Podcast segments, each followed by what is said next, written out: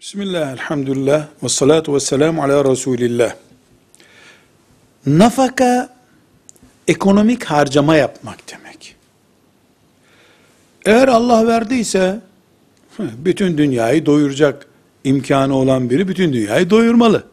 Ama kısıtlı imkanlar kullanan, zoraki yetiştirip harcayabilen bir Müslümanın bir sıralaması olması gerekir.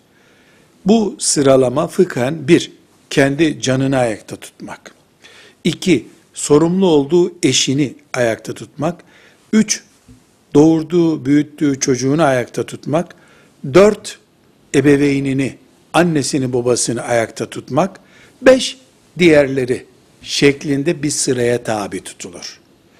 Elbette hiç sıraya tabi tutmadan herkese verebilecek bolluk sahibi olan için değil bu kural. Kim için? Birine verse öbürü aç kalacak düzeyinde. Birine ayakkabı alabiliyor, öbürünü alamıyor düzeyinde.